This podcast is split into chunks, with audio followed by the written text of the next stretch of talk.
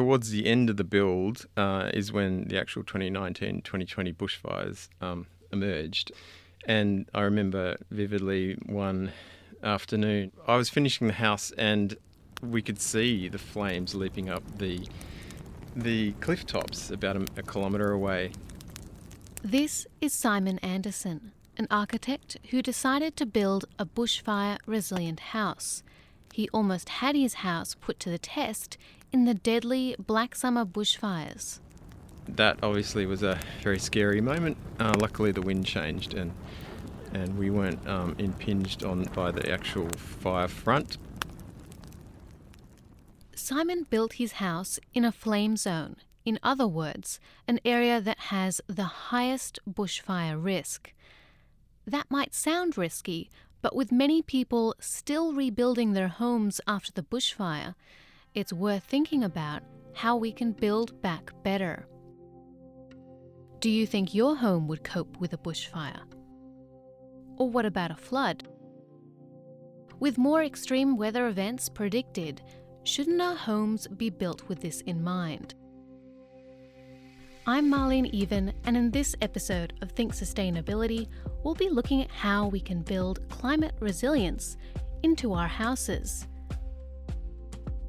We'll chat to an architect who set himself the challenge of building an off grid house in the bush. And learn from a research director about climate change predictions and what we can do to plan ahead. This episode of Think Sustainability is produced by Melanie Scott.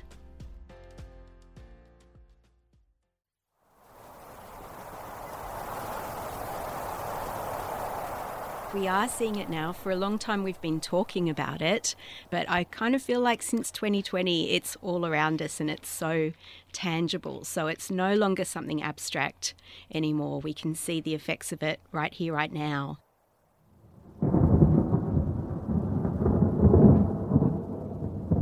My name's Caitlin McGee, and I'm a research director at the Institute for Sustainable Futures, which is part of the University of Technology, Sydney. The climate is getting warmer. So that means um, longer, hotter summers, more days of extreme heat. Um, also getting drier in the southeastern part of Australia, so uh, more drought. Because of the dryness and because of the heat, seeing a much longer bushfire season, um, as well as more days of extreme bushfire risk. It's not only bushfires and hotter temperatures that we're going to keep experiencing you know, we're going to see an increase in the intensity of storms and hail and flash flooding. In the north of Australia, um, cyclones are actually predicted to decrease um, in their number, but increase in their intensity. And in alpine regions, um, there'll be less snow. So, um, and sea levels are rising. Then there are what Caitlin calls the bigger picture impacts of climate change global instability, mass migration, more refugees, uh, species loss, um, collapse of ecosystems, a whole lot of uh, food insecurity. So, you know, difficulty in sort of accessing food, um, disruption of supply chains. I guess the more individual impacts can be about threats to life, you know, in terms of uh, natural disasters, impacts on health and well-being, and talking mental health there as well as physical health. It's not all necessarily about disasters. It's also just about extreme weather because that actually even though it doesn't seem like an emergency, um, can have a real impact. And we know that every time there's a heat wave, we see, um, you know, many people dying, particularly the very young and the very old are affected by um, extreme heat. Knowing these extreme weather patterns will have an ongoing impact on our lives, particularly if we live in areas that are higher risk, means now more than ever is a good time to think about how we can be proactive to improve energy efficiency and thermal comfort within our homes.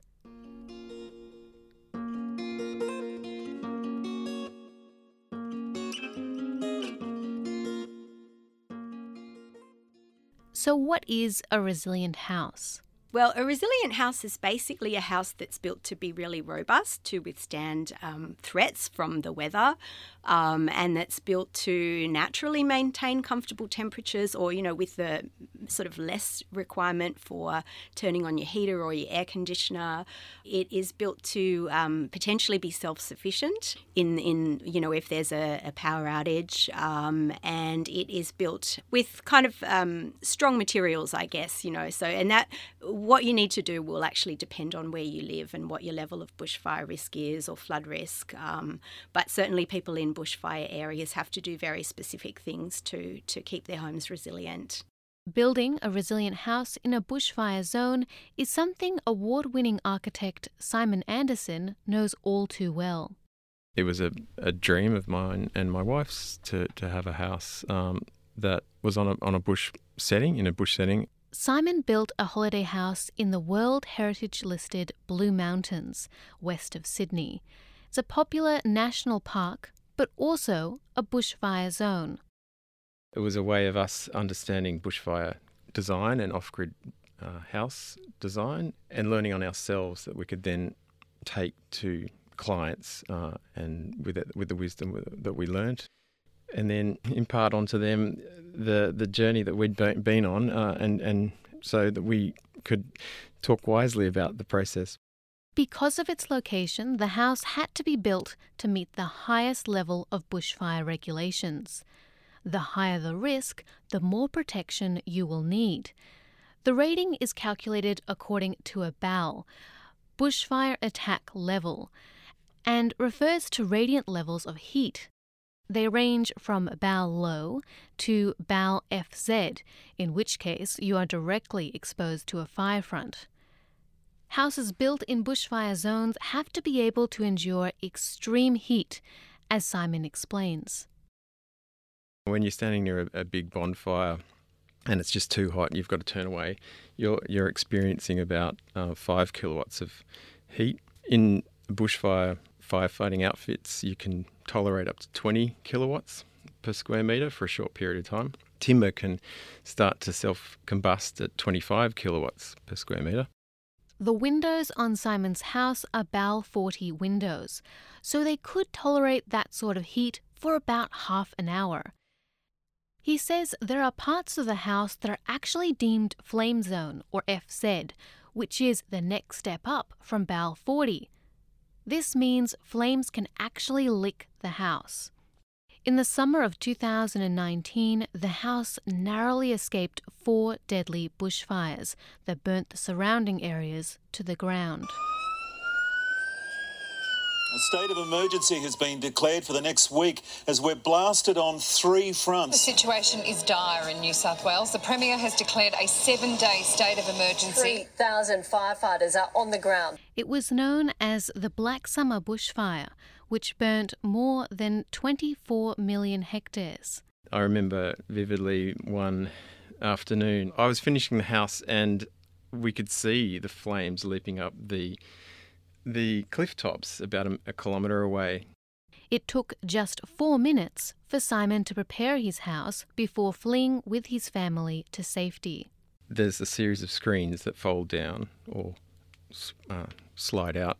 So, in the event of a bushfire, the part of the veranda roof folds down and becomes a screen. Um, there's other sliding screens that come out, and then there's rolling screens that roll down over the windows.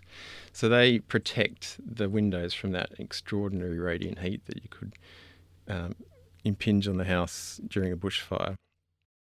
The plan for Simon and his family was to leave via a back road through their neighbour's property and be out of harm's way. But if they weren't able to escape, it's still possible to take shelter in the house the house is actually quite airtight, and so that's a really important um, principle of um, bushfire design is that you you won't be inundated with smoke inside the house. Luckily, Simon's house was not inundated and was spared by not just one deadly bushfire, but four. That obviously was a very scary moment. Uh, luckily, the wind changed and and we weren't um, impinged on by the actual fire front, Perhaps for a lot of us, being this vulnerable to extreme elements like bushfires would be enough to keep us closer to the city, but for Simon, it's different. It's a transformative place. Being in the bush uh, takes you away from all your worries in the city, uh, and it's certainly very hard to to leave it um, behind when you do come back. Um, uh, but that's the the balance uh, for us is is um, have, still having a connection to the city, but also um, having that relief uh, or release when we go back up there and um, live up there. Um, it, it is a, a, way of forest bathing or, or getting back to nature, so to speak.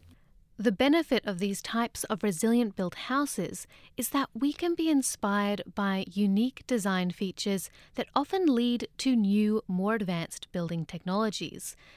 A perfect example of this comes from a group of architects in the Netherlands who have found a solution for flooding. That is, to build houses that can float or rise with the floodwaters.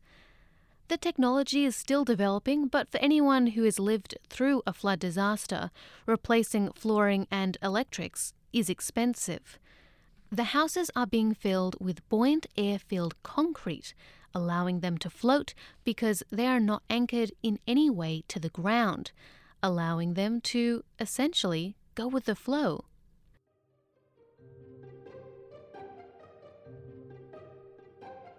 Rather than building houses to combat nature, these ingenious designs are being inspired by nature. Part of the ethos of the house was to actually mimic the some of the trees that are on the site called geebungs, and they have this bark that can burn off and protect the house, uh, protect the tree. Sorry, and so the house has a similar sort of methodology that it, it can be uh, it's protected by its outer skin, um, and reminiscent of this geebung plant that actually has a dark um, bark as well that sort of flakes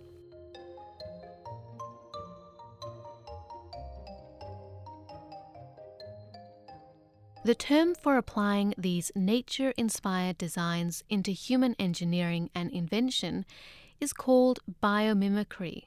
It's a practice of learning and mimicking nature's strategies to solve human design problems and is often used in architecture.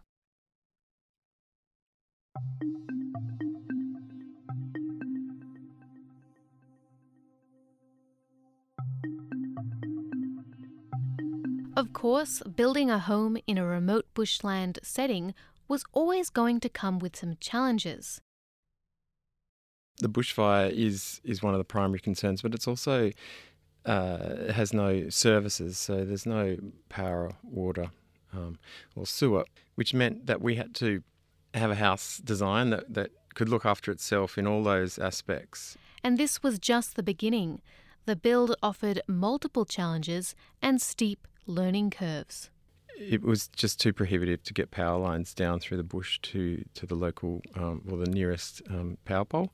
So we thought, great, we'll, we'll have an off grid house as well uh, to add to that, uh, and then also deal with our own sewerage.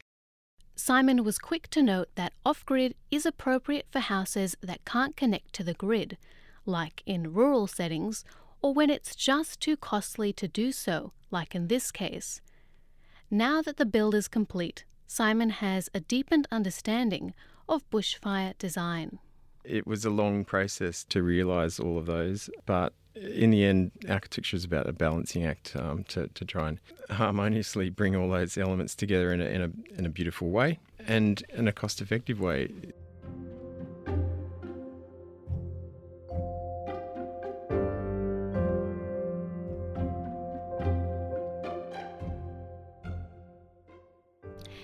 Climate change means extreme weather will affect us all.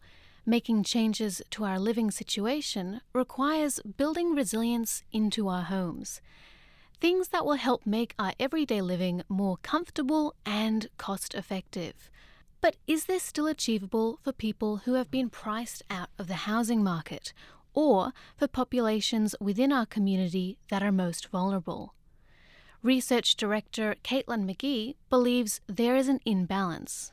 Yes, I mean, I think um, I think there is a kind of an inequity issue which needs to be considered through broader means like policy changes, or certainly there are things that everybody can do. But it is much easier if you own the house and you know you can make more structural changes, and if you have the money to do that, if you're a renovator. So I think better awareness really about um, if you are a tenant about you know which which home to choose. So being able to kind of look at a home and understand has it got this feature, has it got that feature. For people looking to build a new house or apartment, I wondered if the current building codes reflect likely future weather events. Architect Simon Anderson believes more thought needs to be put into it.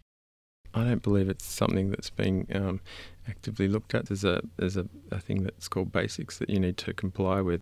The BASIX is the Building Sustainability Index Certificate. The aim of BASIX is to ensure resilience in houses to reduce greenhouse gases and water consumption.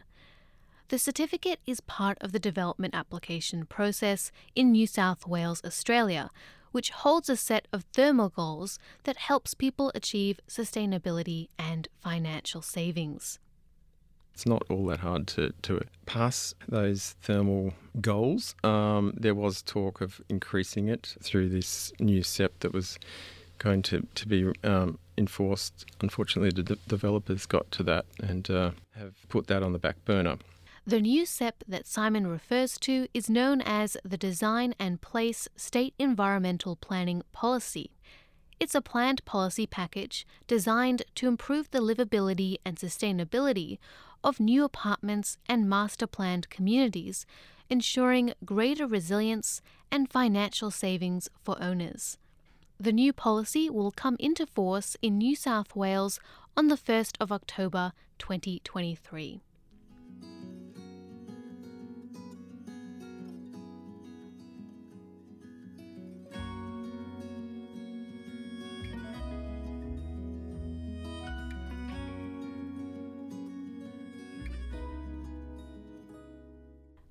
So, how do we build resilience into our homes?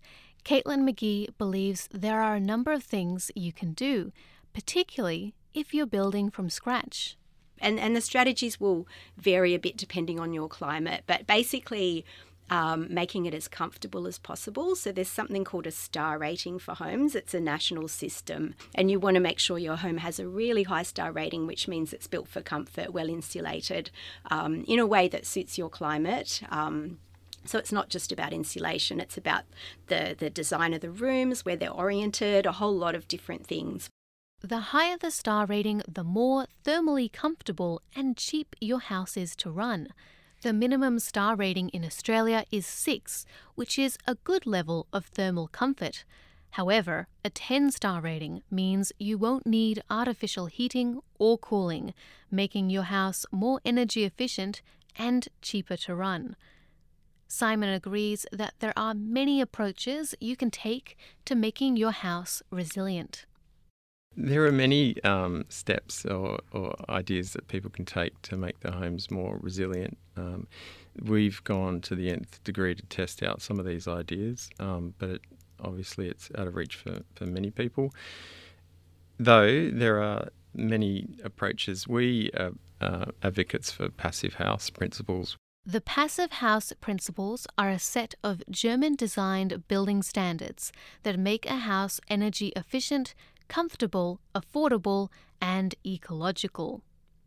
There are five main principles that include good insulation, airtightness, no thermal bridges, which means stopping heat from travelling through your walls, triple paned glass windows, and also mechanical ventilation. I think it's it's vital. If you enact these passive principles, you can reduce your energy bills by 90%. So that's obviously very enticing for people to think, um, especially if energy is going to keep going up. Um, why wouldn't you um, invest the extra twenty or so thousand dollars in putting in better insulation, better windows, better air tightness measures, knowing that it'll pay off itself in, in a short period of time? You won't need to, to deal with large power bills.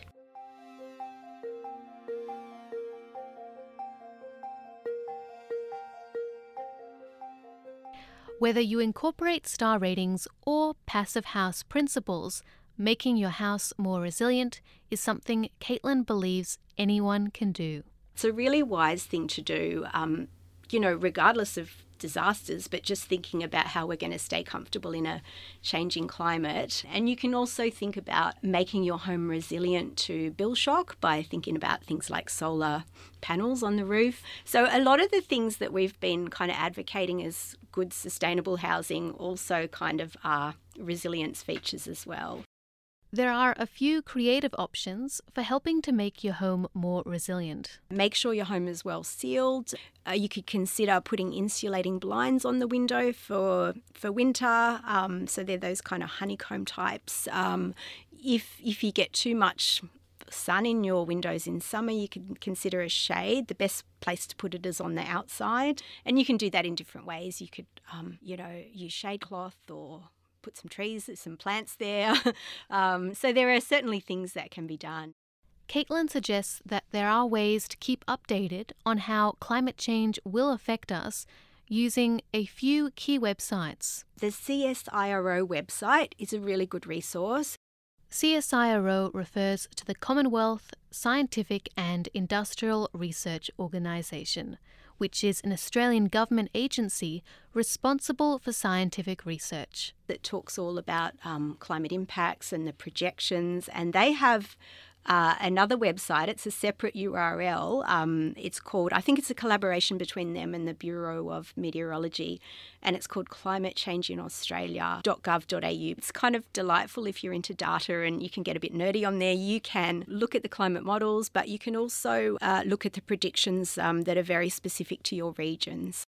Caitlin also suggests a government resource on resilient housing. So it's yourhome.gov.au. And that is a guide to sustainable housing. Um, but as I said, you know, there's a big crossover with resilient housing, and it certainly picks up on resilience too. There's a there's one particular sheet on bushfire protection, for example, but you can find a lot of information there, and there is a, a kind of a fact sheet on what you can do, you know, in terms of small uh, home improvements that even tenants can do.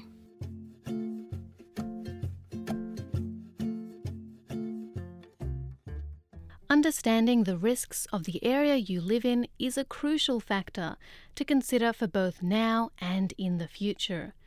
As our climate temperatures change, so too should our awareness of our surroundings. Well, first of all, to understand the risks that relate to your particular area that you're living in. So, are you in a bushfire prone area? Are you in a flood prone area? And if you're not sure, you can check with your local council. That's probably the best way to find out. Um, and then you really need to understand what you are and aren't insured for, understand what the excesses are. Um, so, you really want to, to know that. You know, you want to not be caught out, I guess. So, being prepared and taking time to think ahead is always a good plan, especially now that we know how climate change is going to affect our everyday living. I, feel like the best way to approach it is not to, you know, not to be alarmed, but just to kind of take that approach of if I'm prepared, it just helps me know I've done that, you know, I've done what I can. So I think that's kind of the best way to look at it because it is it is concerning. I mean, the other thing is if you're choosing a place to live, just think about that location, you know, think about the risks before you make that decision. You know, that might not be what people had traditionally had in their minds when they were choosing where to live or rent, but, you know, that's kind of um, something we should all be considering now. Looking ahead, climate change gives us a greater reason to think about how we can build resilience into our homes if anything, so we can be prepared? I think, in terms of resilience, um, you know, this this topic can be quite um, triggering for people. Um, and I think uh, what I would say is that all the all the resilience features that help make your home safer uh, kind of have uh, all these other benefits too. So even if you don't really want to be in that headspace of thinking about my home in a disaster, um, many of these things will just make your home more comfortable. You know, um, lower bills. Um, you know, more durable, less maintenance. So you know, there's a I think there's a really strong alignment with kind of resilient home principles and just the sort of things you'd want in a home anyway.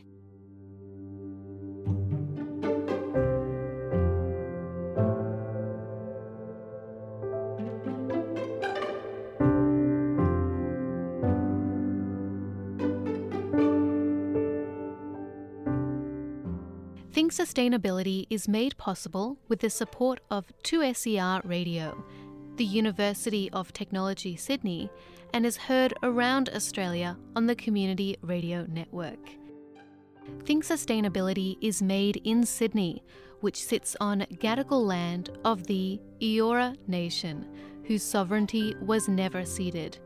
You can subscribe to Think Sustainability wherever you get your podcasts. This episode is produced by Melanie Scott. I'm Marlene Even. Thanks for your company.